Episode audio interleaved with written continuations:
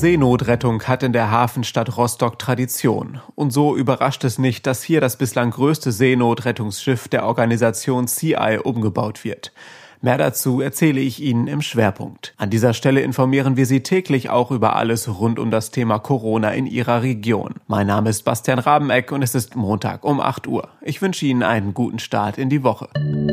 Zunächst ein Blick auf die regionalen Nachrichten. Am Wochenende meldete das Landesgesundheitsamt 146 neue Corona-Infektionen. Die 7-Tage-Inzidenz für ganz Mecklenburg-Vorpommern liegt nun bei 41,9. Insgesamt wurden seit März 4.434 Menschen in MV positiv auf das Virus getestet. Am Samstag wurden 17 Neuinfektionen im Landkreis Ludwigslust-Parchim registriert und die haben massive Auswirkungen. Nachdem zwei Kinder der Adolf-Diesterweg-Schule in Parchim positiv auf das Coronavirus getestet wurden, müssen nun Schule und der dazugehörige Hort schließen. Für 230 Kinder sowie 20 Lehrer und Erzieher wurde häusliche Quarantäne angeordnet.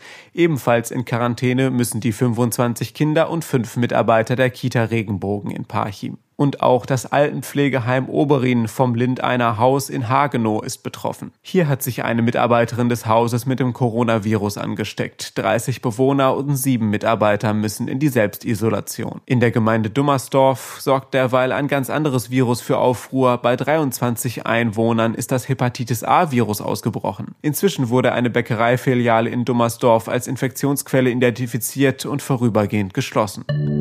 Zum Schwerpunkt im Hafen von Rostock schult ein ehemaliges Offshore-Versorgungsschiff gerade zum Seenotretter um. Die Seenotrettungsorganisation CI kaufte das Schiff mit der Unterstützung von dem Bündnis United for Rescue und baut es gerade für Einsätze als Seenotrettungsschiff um. Das heißt, Quartiere müssen ausgebaut und eine Krankenstation eingerichtet werden. Außerdem müssen mehrere Container an Bord befestigt werden. Die 55 Meter lange und 11 Meter breite CI-4 soll nach ihrem Umbau 200 Flüchtlinge vorübergehend beherbergen beherbergen können. Wir bauen zum ersten Mal ein Schiff dieser Dimension um. Das ist eine enorme Herausforderung, sagt Gordon Eiler, Vorstandsvorsitzender von CI. Seenotrettung hat in der Hafenstadt Rostock Tradition. Auch der Vorgänger der CI-4, die 38 Meter lange Alan Kurdi, stammt aus Rostock. Kein Wunder also, dass die CI-4 auch ihre erste Mission von dort aus antreten wird wenn alles gut geht, schon Anfang 2021. Und unter einem anderen Namen, CI4 ist nur ein Arbeitstitel.